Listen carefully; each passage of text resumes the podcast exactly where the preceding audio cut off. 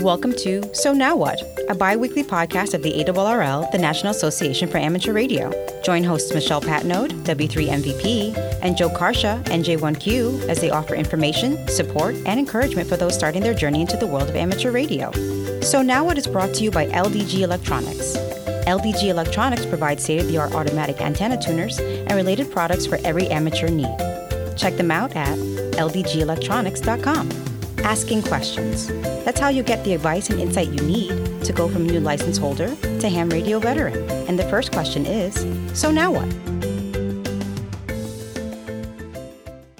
Hey, podcast listeners. I'm Michelle Patnode, W3MVP. Thanks for joining us for So Now What? A podcast for people who are relatively new to amateur radio and who are excited and curious to discover all that it has to offer. So, today, Joe Carcia, NJ1Q, and I are going to be talking about an issue that I know is near and dear to Joe's heart, and maybe some of his other body parts as well, Yes. and that's safety. Ah, yes, Michelle. And when it comes to safety, one should never dance around the maypole when you're talking about safety. S A F E T Y, safety. And yes, I agree with you. I strongly believe in keeping all of my body parts intact and in working order. and that's why I'm passionate, maybe a little crazy, about making sure that people take the proper safety precautions when doing everything from installing new equipment to putting up antennas and everything else involved in amateur radio operations. And Michelle, when you think about it, these sort of things can kind of just spill over into normal life. Um, you're mowing your lawn, you want to have ear protection and eye protection. And uh, so safety is a very important thing to, to take into consideration. Yeah, Joe, no, that's really true for all aspects of life. Now, for amateur radio, what are some of the key safety hazards and potential safety issues or even risks that operators should be aware of? There are a few. And I think when you look at what you're doing in amateur radio, uh, where can you put some of these safety precautions into play? For me, and I'm sure people will argue it, but for me, it's the, the first and foremost is eye protection. If you've ever taken shop in school, you were probably shown those videos that show the nail through the safety glasses or other stuff getting into eyes and so on. So for me, the big thing is eye protection because all it takes is once. And Michelle, as you know, whenever we step into the shop at W1AW and we're doing something, the first thing that goes on are the safety glasses because you never know. And if you head over to our IGTV account, our Instagram TV at ARRLHQ, you'll see a bunch of videos of Joe wearing his safety glasses in the W1AW workshop room. Yes, because they always go on. They always go on. Other aspects, I think it's when hams are using hand tools, screwdrivers, wire cutters, especially wire cutters, because wire can ping out and take out an eye, as it were. Or what's that line from that movie? You'll shoot out your eye, kid. Oh, Uh, yeah. yeah. So you can do that with a piece of wire. You can take out your eye if you're not wearing your safety glasses. But hand tools, drills, saws, I mean, these are tools meant to manipulate wood or metal and wires and so forth. So you always have to take these things into consideration. They're not toys. These things are meant to do a job. Well, other key potential safety issues that hams have to worry about are obviously high voltages. You're working with amplifiers, you're transmitting, there's high voltages present on antenna lines. There's soldering. You're dealing with some really high temperatures with solder. After all, it is the melting point of lead, a metal. And to a lesser extent, but still important, and hams should always at least keep this in the back of their mind, is MPE, or maximum permissible exposure. Some of you have probably heard that for the first time in the test or maybe during your studies. Maximum permissible exposure is the amount, and these are levels set by the FCC, the amount of exposure to RF or radio frequency radiation based upon frequency and distance to an, a radiator or an antenna. Now, we're not going to get into the legalities of it or the calculations or anything like that, but just that you know that that is something you have to take into consideration because there are regulations regarding that. You do not want to have an antenna set up or your setup in general, your radio station set up, to where you are essentially flooding yourself with RF radiation. And clearly, that's not to scare anybody or get them nervous or anything like that, because hey, I work in a radio station that transmits high power simultaneously on nine frequencies. And I am not worried about the exposure that I'm getting because we we did the testing and we're cool. So everything is awesome there, but just something that you have to keep in the back of your mind. We're not going to get into distractive driving laws on this podcast, but we are going to go over the different safety concerns that radio amateurs need to pay attention to if they are operating mobile. Yes, because first and foremost, well, what is the biggest thing? And it is distraction.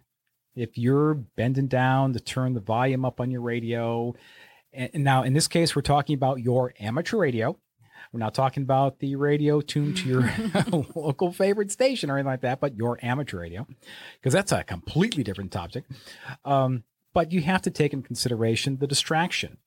Uh, picking up the microphone, setting a frequency, setting the volume. These are all distractions.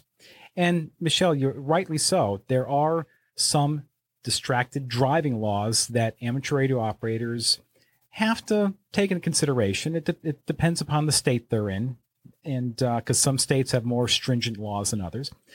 But when you are operating mobile, and whether it be a mobile radio or an HT, just think in the back of your mind okay, is this going to distract my driving?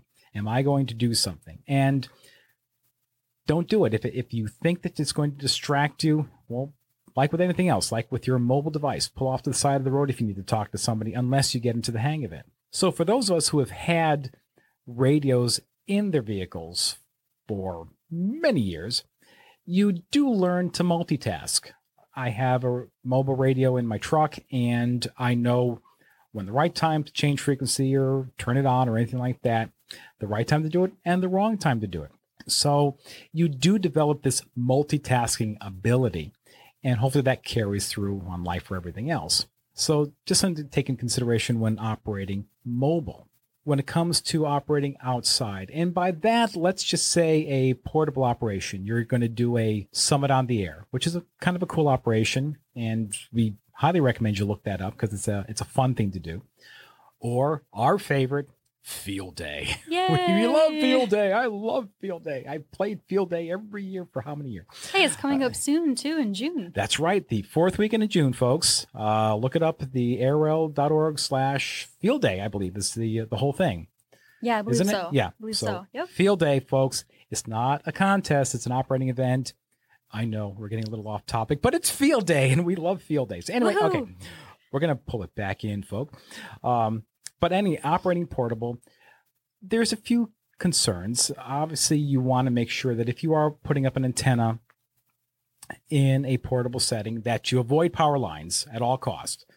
Because, as we all know, antennas are wonderful conductors of electricity, and power lines are wonderful conductors of electricity, and human bodies are wonderful conductors of electricity. So, you never want to, if you could avoid it, and hopefully you are avoiding it, putting the antenna up near any sort of power line or any power structure like that. The other thing, and for those of us who have done field day in parks and so on and so forth, is well, just the placement of it.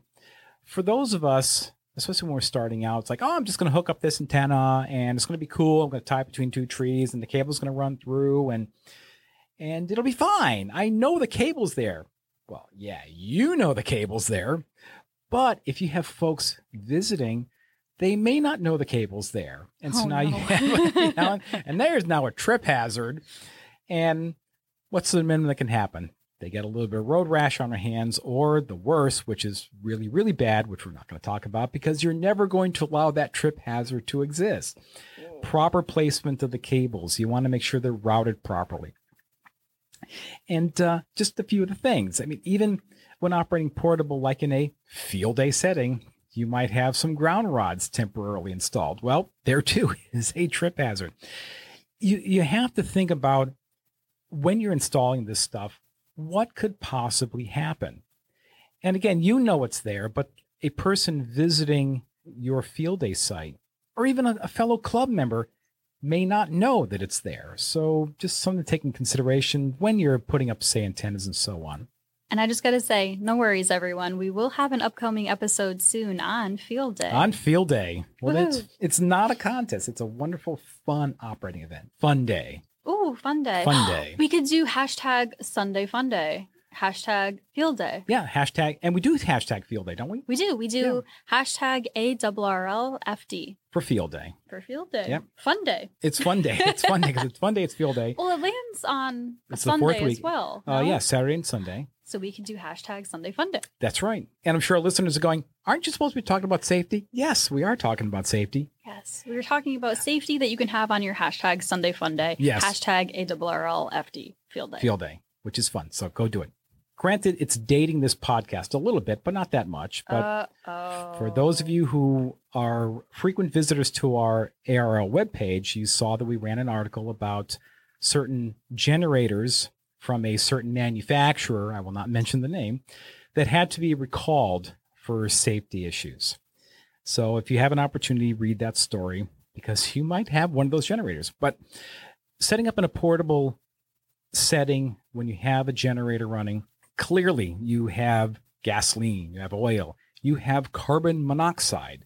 You have a device that's generating either 120 or 240 volts AC at a certain current level. So, when setting up this generator, you want to ensure that it is some appreciable distance away from your operating position. At a minimum, it might be a little noisy. So, you're trying to hear stations, maybe some weak stations.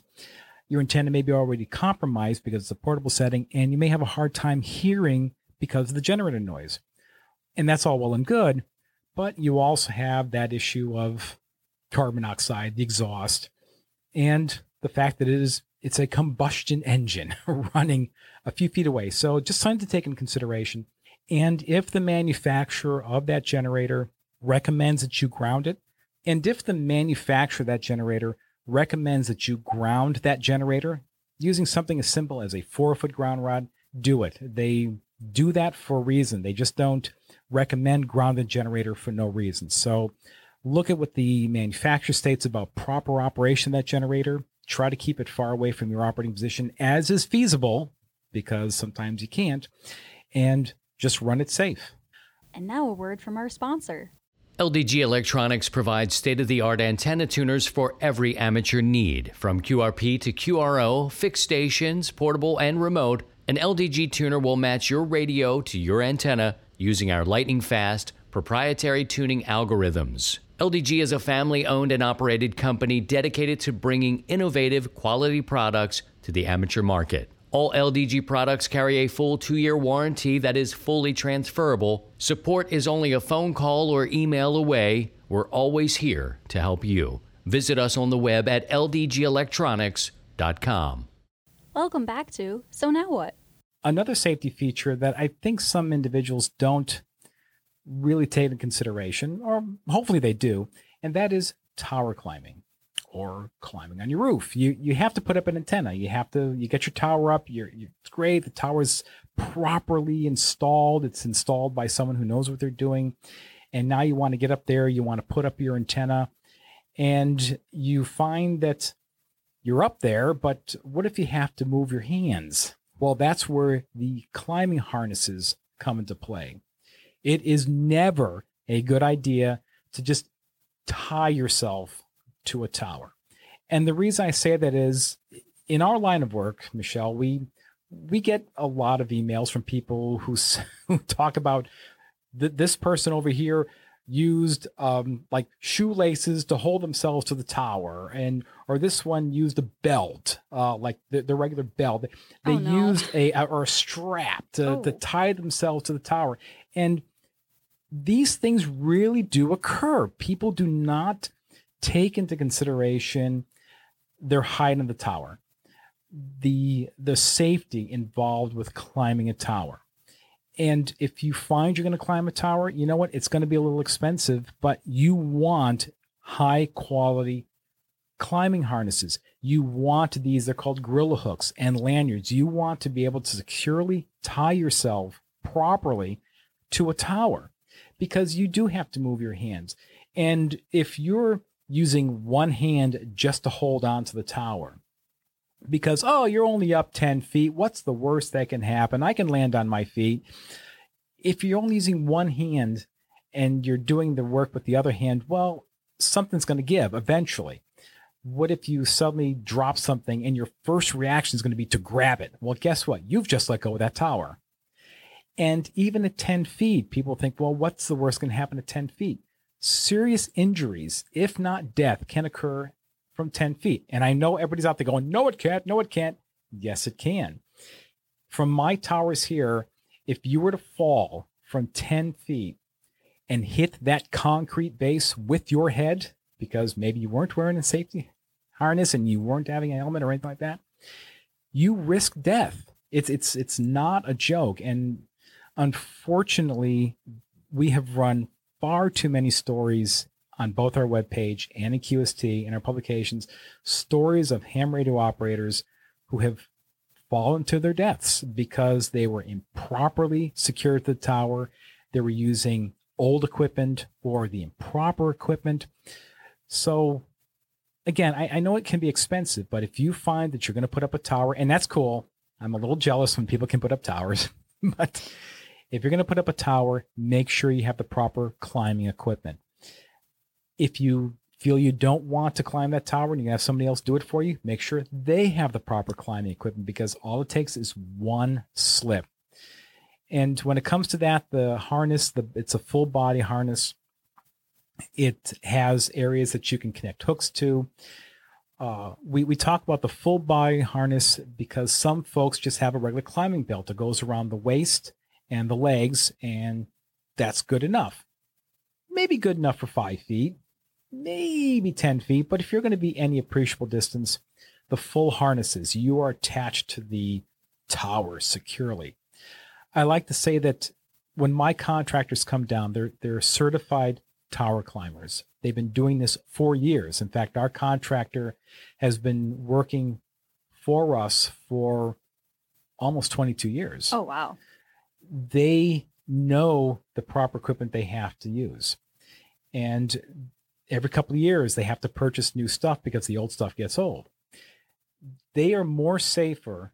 More safer? Can I say more that? Safer. More safer. Um, they are, or they are. Is it more safer? Most safe. Most safe. More safer. More safer. Uh, they are safer at 100 feet on that tower with their proper gear than if they were on the roof of a single story ranch. Because Oh. even on a single story ranch, you can slip off that roof and fall and get seriously hurt or worse.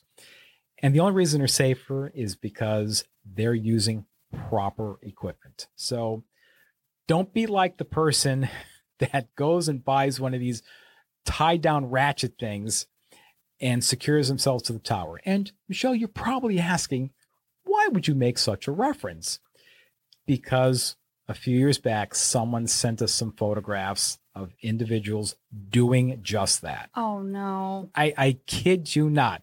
They use these types of the ratcheting tie downs for your cargo, Oh your trailer. no. Yes. Oh. It's please don't do that. If you're going to climb a tower, get the proper equipment. Is there any other additional safety equipment that ham radio operators should be considering? I know I have my hard hat, and it's pink, and Joe Carcia actually bought it for me. And we got it from a reputable source too. Yes. Well, for me again, I think it's it's what are you doing at the time? Uh, clearly, safety glasses. If you're going to be, say, testing a radio, might have the audio up a little bit. Maybe want to consider some slight, slight ear protection. If you're going to be drilling a lot, and I, I know what people are saying. They're going, yes, but it's not that long duration and so on and so forth. Well, that's true. But it's something that scientists and medical people and all sorts of folks have said when it comes to noise that loud noises can damage hearing. So if you're going to be drilling through a whole bunch of metal using a properly adjusted drill with a sharp bit, that's going to get loud. And I speak from experience. This is especially when drilling through steel it gets real loud and it gets screechy. So you may just want to consider some ear protection, which again also spills over into real life. Today we're working on the antennas and I had my hands immersed in boxes of additional clamps and so on. And I got some serious metal splinters. Ooh, that does And not sound good at all. No, and they're the kind of metal splinter that when you rub against it, it doesn't give and it just kind of pushes. And you actually find you can't use that if you're going to be running with cables and hand tools, like say you're running ground rods or something, you may want to consider a decent pair of gloves.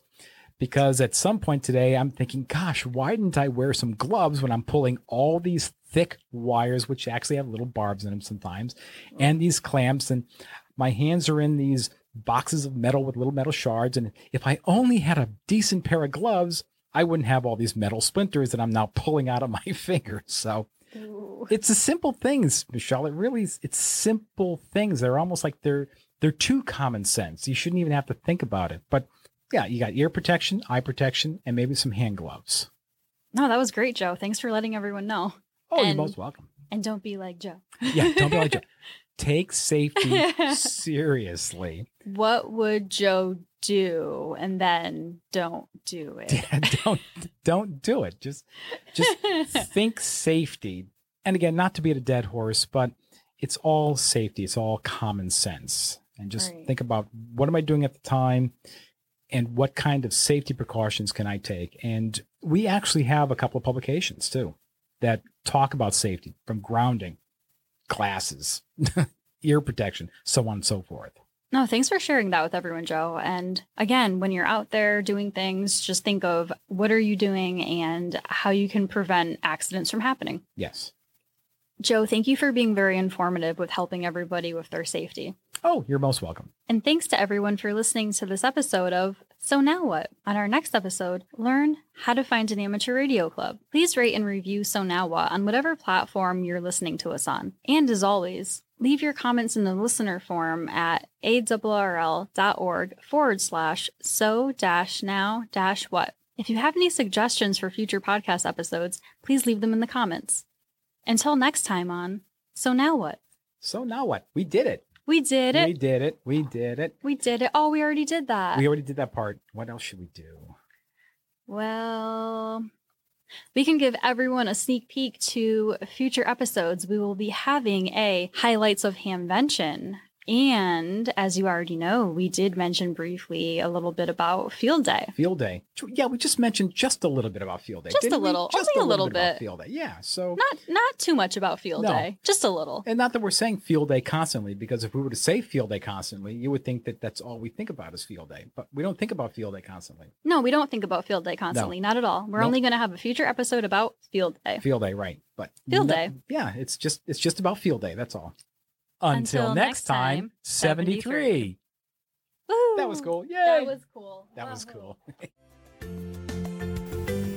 So Now What is a production of the ARRL, the National Association for Amateur Radio, and is sponsored by LDG Electronics. LDG Electronics provides state of the art automatic antenna tuners and related products for every amateur need. Check them out at ldgelectronics.com. For more information on amateur radio or the ARRL, visit us on the web at www.arrl.org. You can also find us on Facebook, Twitter, Instagram, and LinkedIn by searching for ARRL. If you have a question or comment for Joe or Michelle, email us at so now what at arrl.org or use the form on our website www.arrl.org forward slash so now what. This program is copyright of the ARRL, and any unauthorized redistribution or rebroadcast is prohibited.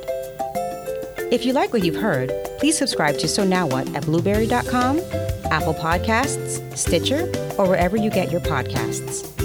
I'm Sabrina Jackson, KC1JMW, Administrative Manager of Radio Sport at the ARRL. Thanks for listening.